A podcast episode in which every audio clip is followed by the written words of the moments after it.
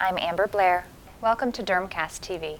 I'm sitting here today with Eileen Cheever, physician assistant at Andover, Massachusetts, and also the SDPA Summer CE Conference Chair. Thanks so much for taking a few minutes out of your busy schedule to talk to us a bit today. Thanks, happy to do so. Absolutely. We're speaking today about some changes that are being implemented within our continuing education credits. Can we start to talk about that a bit? Absolutely.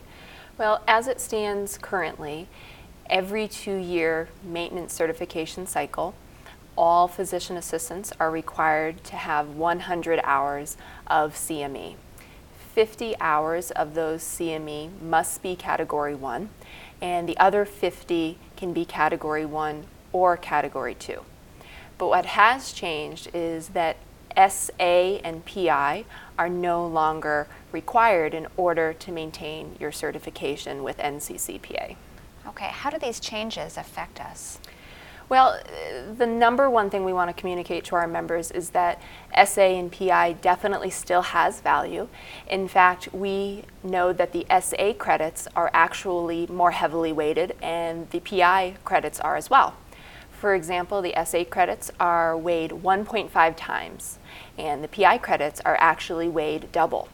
So that could potentially mean 20 hours of PI could give you 40 total hours. So there is definitely an advantage to still taking advantage of, of these programs. And these are CME credits through NCCPA, correct? Correct. So these are actual CME hours that you'll report to NCCPA to be able to maintain your certification. Now, that doesn't necessarily correlate with what we experience on our state level, correct? That's a great point. That's correct. So these PI and SA credits, though they're more heavily weighted through the NCCPA, state license requirements for CME will not recognize these as more heavily weighted. Good point. Now, when we're talking to our members, and it, it can be very confusing, I believe, to make sure that we're getting all of the requirements that we need. Is there a reference area that you direct people to? Of course, our SDPA website has a plethora of information about the SA credits that we offer at our conferences and the PI program that we're actually offering through the conferences where people can come in and actually learn how to complete a PI project working towards obtaining those credits. Also, the NCCPA website has a large amount of information about these new changes for our members. Can you extrapolate a little bit more on the opportunities that we have here within this conference for SA and PI credits?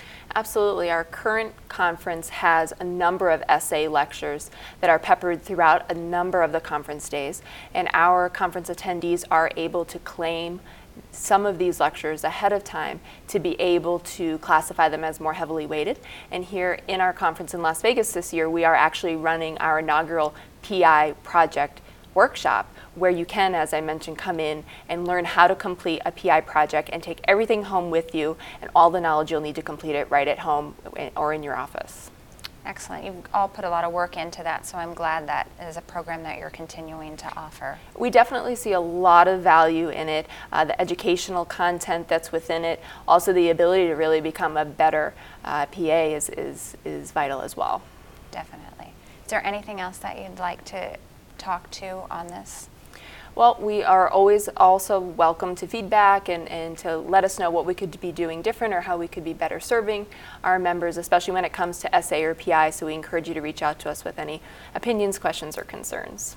Perfect. Thank you so much for taking the time to talk to us a bit about this today. From Dermcast TV, we look forward to seeing you next time.